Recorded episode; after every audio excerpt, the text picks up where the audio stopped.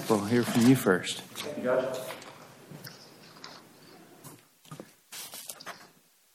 And, uh, Your Honors, would you prefer that I keep the mask? No, you may, you may remove it if you wish. Thank you. Either way. May it please the Court, my name is Bob Plunkert, and I represent the appellants, Camden County, Missouri, Camden County Commission, and Greg Hasty in his personal capacity, Mr. Hasty being the presiding commissioner at the time. And this appeal pertains to really two general issues qualified immunity and the motion for a preliminary injunction being granted. I'm happy, judges, to address either of those two if there are questions that you are leaning toward one, or I can just proceed with qualified immunity. Um, so I will proceed with qualified immunity. Um, I am assuming that you're familiar with the facts, but I think one of uh, the things that I would like to at least reiterate is that this case involves a ban that was issued by the commission. The letterhead was commission letterhead, and it states in Joint Appendix, page 13. On March 2nd, 2021, the Camden County Commission voted to ban you from Camden County property for one year from March 2nd, 2021 for disruptive conduct and harassment conduct of county elected officials and employees. This second sentence is important.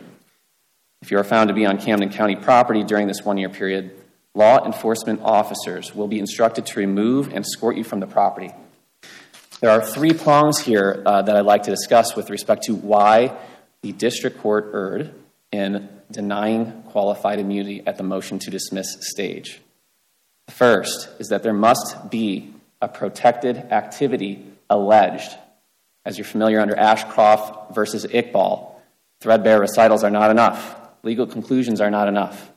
We do not have enough here with the complaint to understand what activity it is that was alleged to have been violative of the Constitution. Counsel, could you be a little more specific about that? Didn't he allege that he was wanting to speak at city council meetings? He alleged, uh, Judge, he alleged that he voiced opinions. So, I, uh, to the extent that that's what you're referencing, I do agree. But he didn't say what the opinions were. He didn't state where, where it was that he may have voiced them.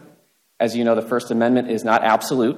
Um, if, for example, in this courtroom, um, other, other litigants can't just come up and start talking. There is certain times and place and measurements that can be imposed, and we don't have that information. So the district court can't give an analysis with respect to whether the, the activity was protected.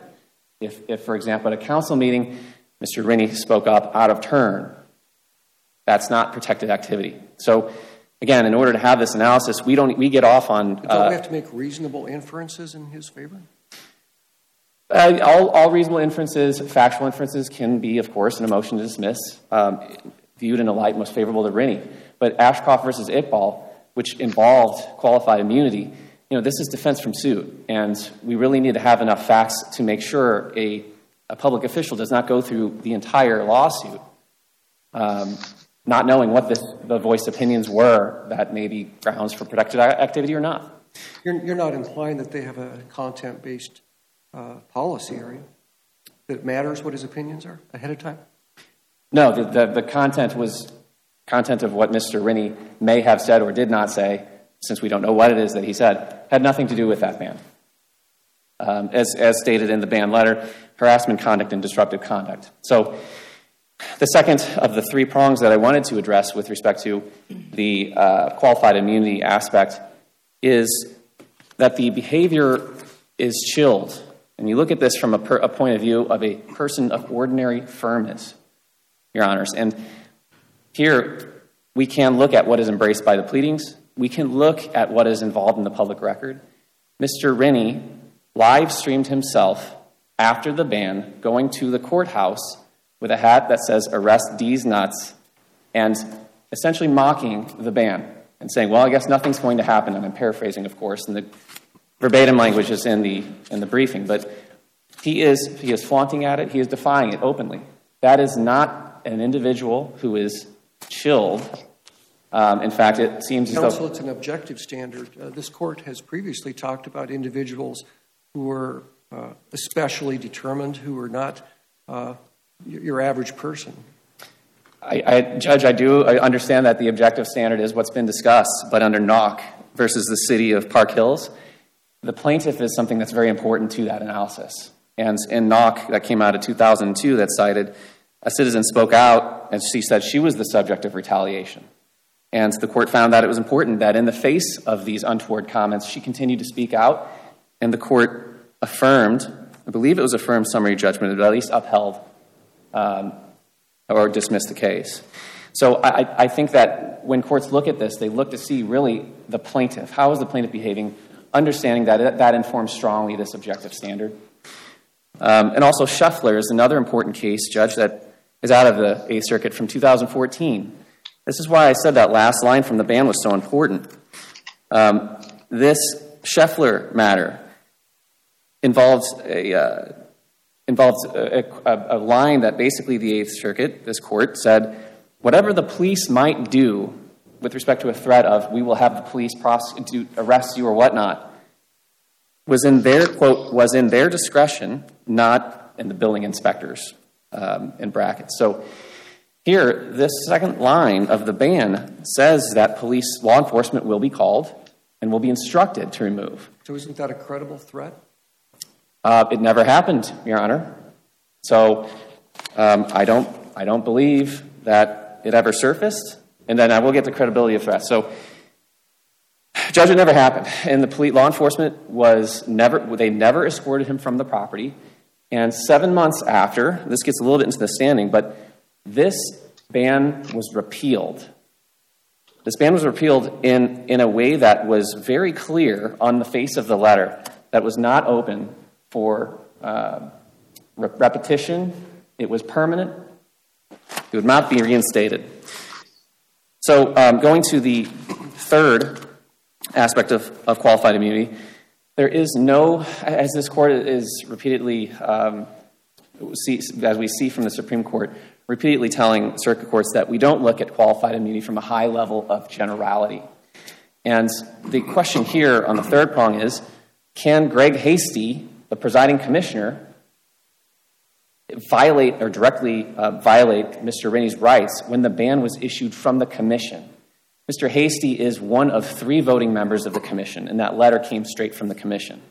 There is no controlling authority from this court or the Supreme Court as to that issue, and I've cited some cases that discuss confusion that surrounds that, including the Sims case out of the Fifth Circuit. And uh, quite, quite frankly, the but for cause. You, don't, you cannot have the presiding commissioner do anything of that sort. It cannot, the presiding commissioner cannot act alone. And that is what we look to. We also look to a robust consensus outside this circuit if we can't find controlling law. And as you've noticed from the response brief, and, and in, indeed my research, judges, we don't see any controlling authority. We don't see a robust consensus. Sims says it was uncertain and confusing. And that was just in 2018 in the, in the Fifth Circuit. It's an interesting issue, but I didn't see whether, where it was raised in the district court.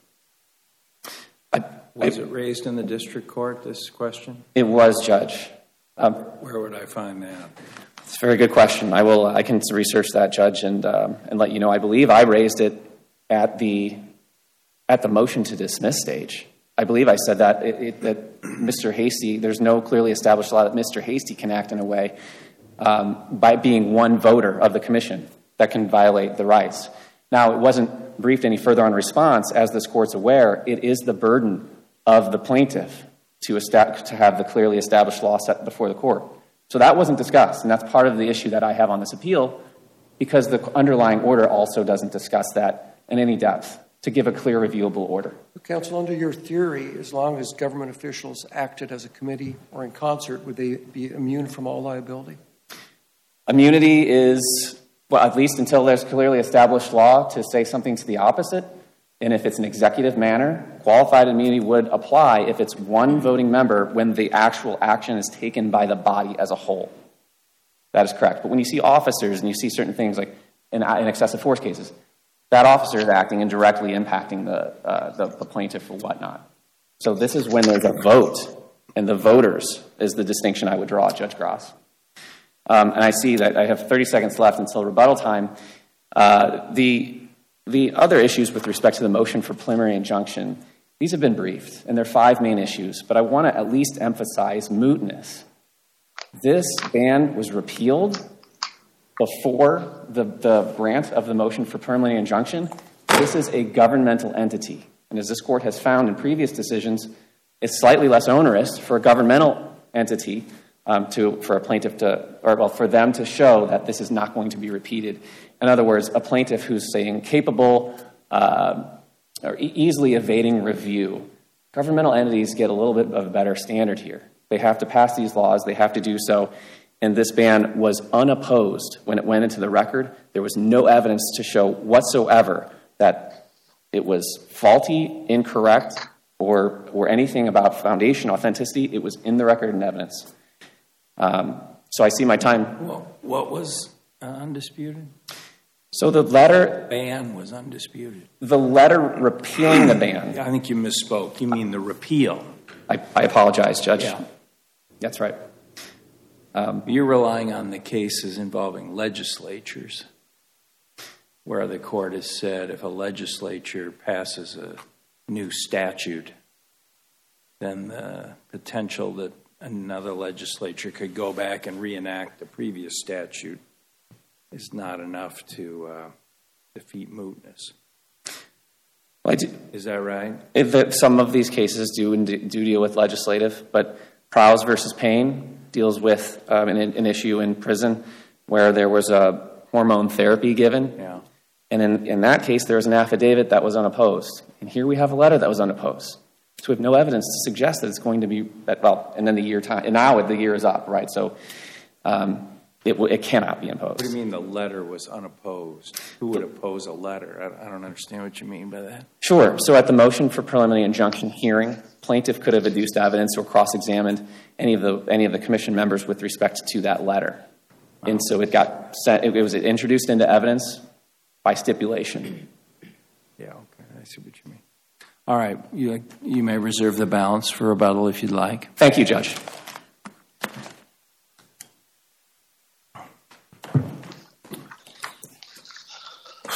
All right, Ms. Wheelwright, we'll hear from you. May it please the court. My name is Brooke Wheelwright, and I represent Appellee, plaintiff in the underlying lawsuit, Nathan Rinne. At the heart of this case is a basic tenet of our democracy the right to freely engage in political debate.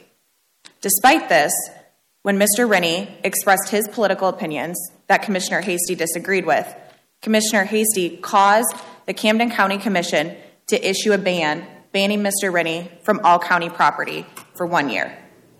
After an evidentiary hearing and a great deal of briefing below the district below in front of the district court, the district court granted plaintiff's request for preliminary injunctive relief and denied Commissioner Hasty's motion to dismiss on the basis of qualified immunity. Both of these orders should be affirmed in their entirety, and I'll start, as counsel did, with the motion to dismiss in qualified immunity issues. The case law provides that the qualified immunity doctrine is governed by a simple principle. State officials are protected from making bad guesses in gray areas. They're not protected from transgressing bright constitutional lines. The qualified immunity test has two elements. First, whether the state official engaged in conduct violating the plaintiff's constitutional rights. And second, whether the constitutional right allegedly violated was clearly established. I'll start. I'm sorry to interrupt, but uh, maybe you could go to the specific points that the appellant is arguing here. Uh, he says, for example, the complaint didn't allege protected activity. Yes. Thank you, Your Honor. Um, the complaint alleges a number of instances of protected activity. In the complaint, the first handful of paragraphs are setting forth speech that Mr. Rinne engaged in in specific instances that he spoke about at these Camden County Commission meetings. In paragraph 14 in our complaint, specifically, sums up these prior allegations and says that during this relevant time period, plaintiff voiced his opinions regarding Camden County's conduct, including the allegations raised herein, publicly and on social media, including Facebook. This allegation, that includes the prior allegations, very clearly establishes that Mr. Rinne was engaged in protected speech at the commission meetings as well as on social media. The allegations then go on to state that the defendants were certainly aware of these statements that Mr. Rinne made. For instance, in paragraph 17, plaintiff alleges that Commissioner Hasty referenced plaintiff's specific criticisms and the criticisms he made on Facebook. Commissioner Hasty didn't like the statements that plaintiff was making. There's no doubt that plaintiff was engaged in protected speech and that the commission knew exactly what it was. Turning next to counsel's argument that the speech that plaintiff engaged in, or that plaintiff was not chilled based on the ban. Um, as counsel stated, after the ban was instituted, plaintiff did go on county property. Plaintiff went on county property to cast his early vote in an upcoming public, public election. As Your Honor stated, the test to determine whether plaintiff was chilled is an objective test. And it's for the very reason that state officials do not get to violate the rights of those who are more resilient than others. And so there's a case out of the Eighth Circuit, and I believe it's the Benny v. Munn case, that states, in fact, a plaintiff's subjective reaction is irrelevant in determining whether the con- whether that plaintiff whether that plaintiff's First Amendment rights were chilled. Counsel also references the Naucke case, which is out of the Eighth Circuit. I believe that they're misrepresenting the holding of that case. That case does not state when a plaintiff continues to speak that that means that that plaintiff was not speech was not chilled. In the Naucke case, the court held that the chill, that the chilling conduct, which was criticisms of the speaking plaintiff, wasn't enough to chill an ordinary person. The court also stated that that particular plaintiff did go on to speak. But the holding of that case is that the adverse action was simply criticism of the plaintiff. That's not what we have here. Here, the adverse action was instituting a ban against an individual, telling him that he cannot go on county property for an entire year, and if he does, law enforcement will be called. Counsel, uh, question for you. Uh, when I look at the letter that was sent to Mr. Rinne, um, it's signed by Mr. Hasty, presiding commissioner, and it appears to report to him um, the action that was taken by the commission. So, what what are the allegations against Mr. Hasty specifically? Is it more than just what's reflected in this letter? Um, what what what distinguishes Hasty from the other two commissioners? Thank you, Your Honor.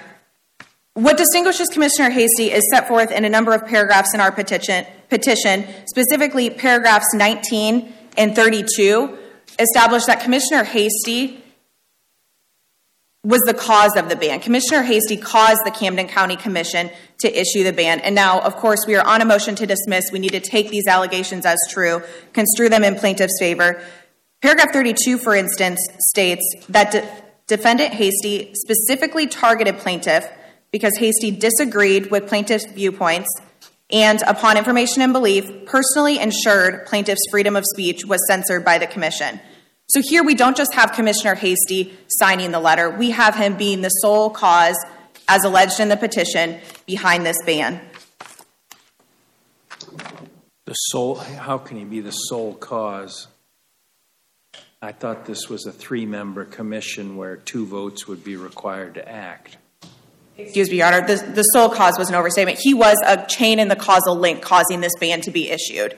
The Well,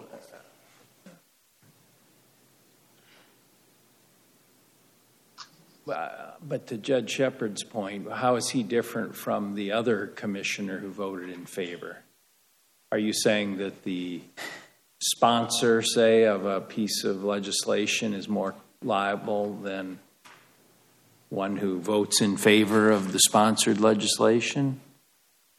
I, I think I understand the analogy the court's trying to make here. Um, first, I would argue that Well, not legislation, but of a res, whatever you want to call this, resolution or action by the commission. Why is the sponsor or the person who proposed it liable as opposed to the other person who joined and made the majority? well, I think there is a separate question of whether the other commissioner that voted in favor of this ban suit could be brought against him in his personal capacity for voting. However, we haven't done that, and so that's not before the court today. But I do believe what distinguishes Commissioner Hasty, as we allege in our brief, is he, is the individual that spoke out at the commission meeting that he did not like plaintiff's speech. He is the one that he is the one that caused that put before the commission this issue of banning the plaintiff. And I think our allegations in paragraph 16 through 18, which allege that, um, kind of, in, I'll summarize the three paragraphs, that plaintiff engaged in this protected speech. Commissioner Hasty specifically mentioned at a commission meeting that he didn't like plaintiff's speech and the comments that plaintiff made on Facebook.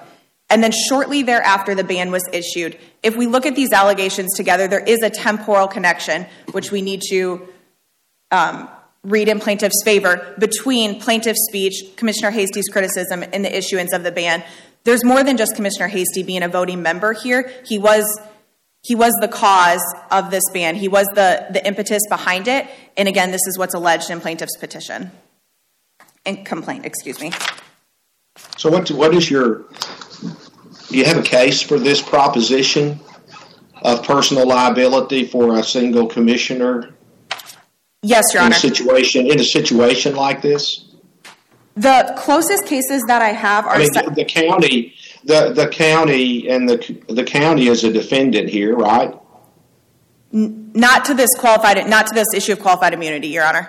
Well, you sued the county, Oh, correct, in a separate count, yes. yeah. So You why have do a- you need, You have a Monell claim against the county, so the question, go ahead, Judge. Yeah.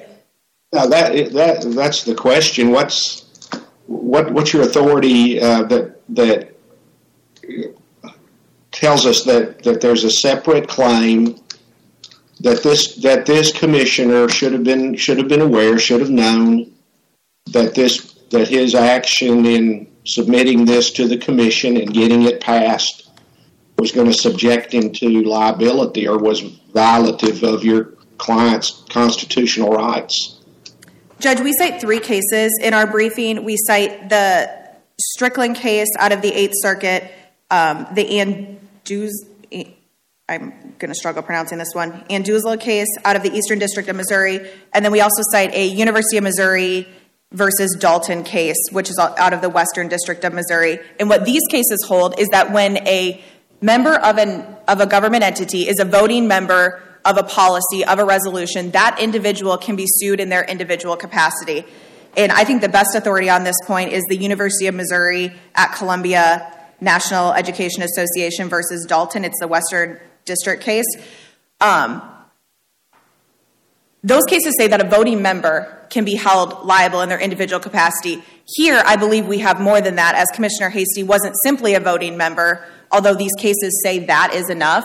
He was, he was the cause behind putting the um, issue of the ban before the commission.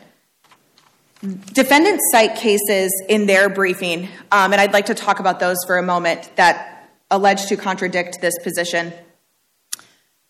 The cases cited by the defendants are, Commissioner Hasty, um, are outside the Eighth Circuit. They're unreported decisions, and for each decision cited, we are able to cite a contradictory decision in that district. I think it's also important to note all of the cases cited by defendant are due process violations that are at issue in those cases. The cases that we cite in response support our position that Commissioner Hasty is liable, and in those cases that we cite in response, they're First Amendment violation cases.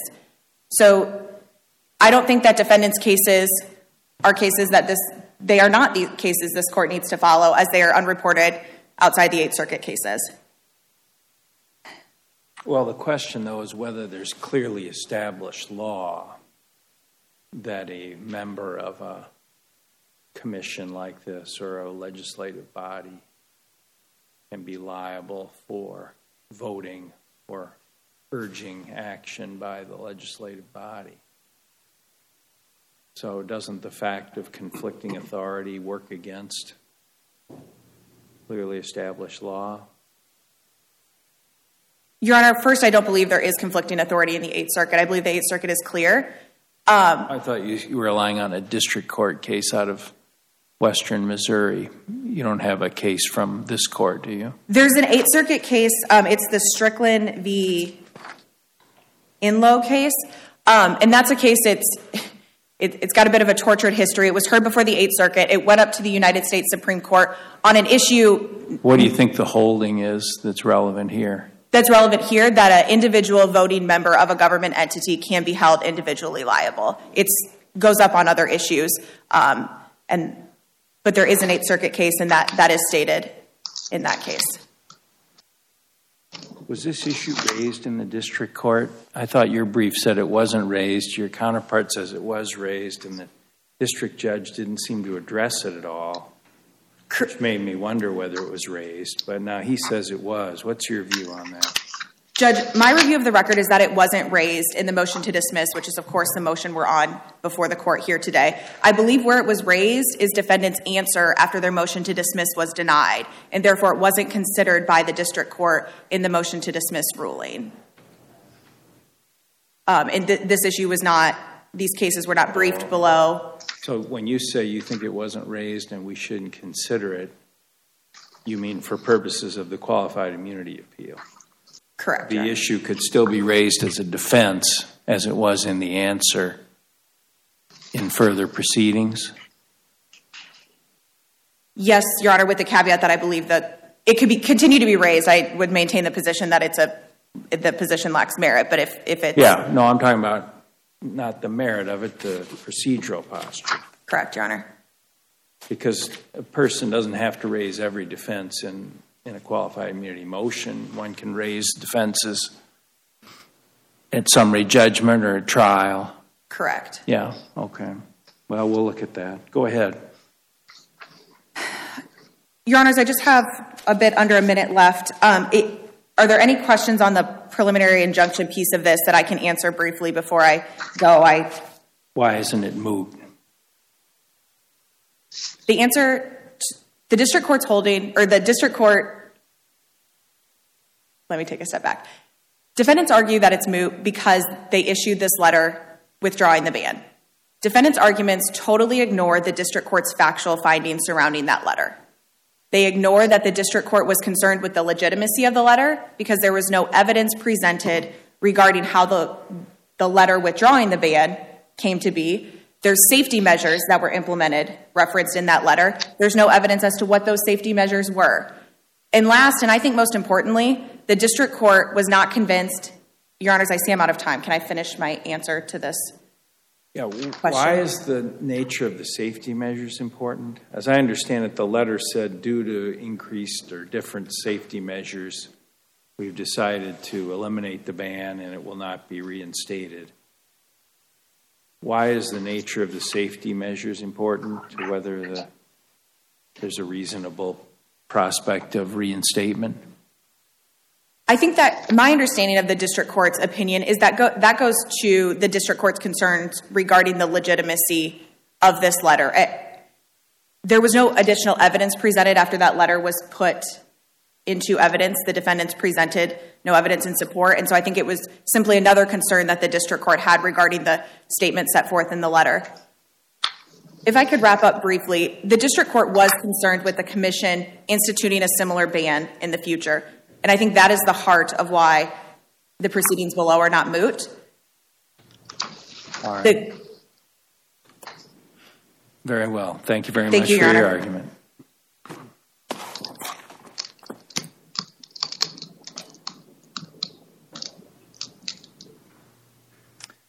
All right, we'll hear rebuttal. Yes, Judge, thank you. Um, to answer your question, in the memorandum or the, the suggestions in support of the motion to dismiss, there is a section about qualified immunity, and I and there is page 60 through 61 is what I'm reading. A portion plaintiff cannot establish a commissioner in his her individual capacity can be liable for voting for an allegedly overbroad ban.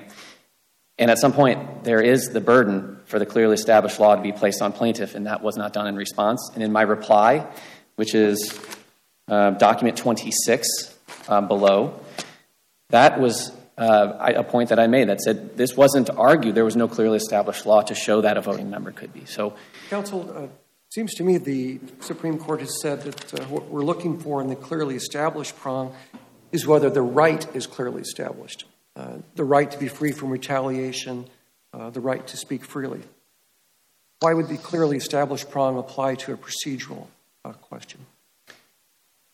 Goodness, I think the, um, for example, this, this circuit has addressed recently intercorporate uh, conspiracy doctrine. And similarly, uh, that doesn't directly touch on a right, but goes through a defense. Um, I, I don't believe that it is so narrowly constrained to be the First Amendment right, but I think it goes to, excuse me, the entire cause of action for retaliation, which includes, as I mentioned, protected activity, uh, ordinary person of ordinary firmness and chilling effect, and then causation. And so this pertains to the causation prong, and I do believe that the clearly established law has to pertain to each of those elements in order for that right to be established, Judge. And the, the, the, the question or the discussion earlier on the response, um, there is no greater weight of the votes. Each commissioner has one vote. Therefore, there is not the but for cause by Greg Hasty's vote. In fact, with his vote, this could not have happened. There needs to be more to institute such a policy or a ban. And then to touch on a few other things very quickly um, about the evidence and the safety measures that was raised in the, um, the district court's order. There was no evidence to contradict the letter, and the letter came into evidence. So those safety measures are now evidence, and there is nothing to dispute the credibility of that. There was no witness, no other documents. So that is where I, I contend, and respectfully to the district court, that an abuse of discretion may happen when there is no evidence to the contrary. Almost, almost like a summary judgment standard, but of course, not exactly.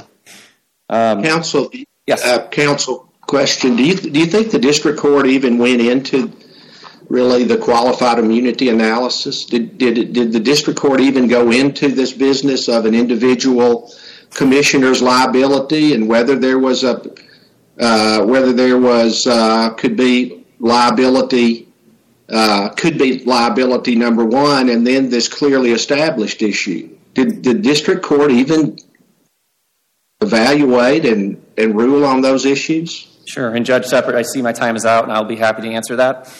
Um, this is uh, Carter versus Ludwig was a non-published decision just cited within the last few weeks um, from the Eighth Circuit, discussing that there is no, if there needs to be a reviewable order. And to your point, Judge, I did not see the district court analyze any of those prongs, let alone plaintiff. And the burden, again, is on the plaintiff to do so. Um, and that was the point I raised on the motion to dismiss. So I, would, I would imagine that this court would want a reviewable order, um, and I unfortunately don't believe that that's the case. Um, so I see that my time's out. Unless there are any other questions, Your Honors, I appreciate your time. Very well. Thank you for your argument. Thank you to both counsel. The case is submitted. The court will file a decision in due course. Thank you. Counsel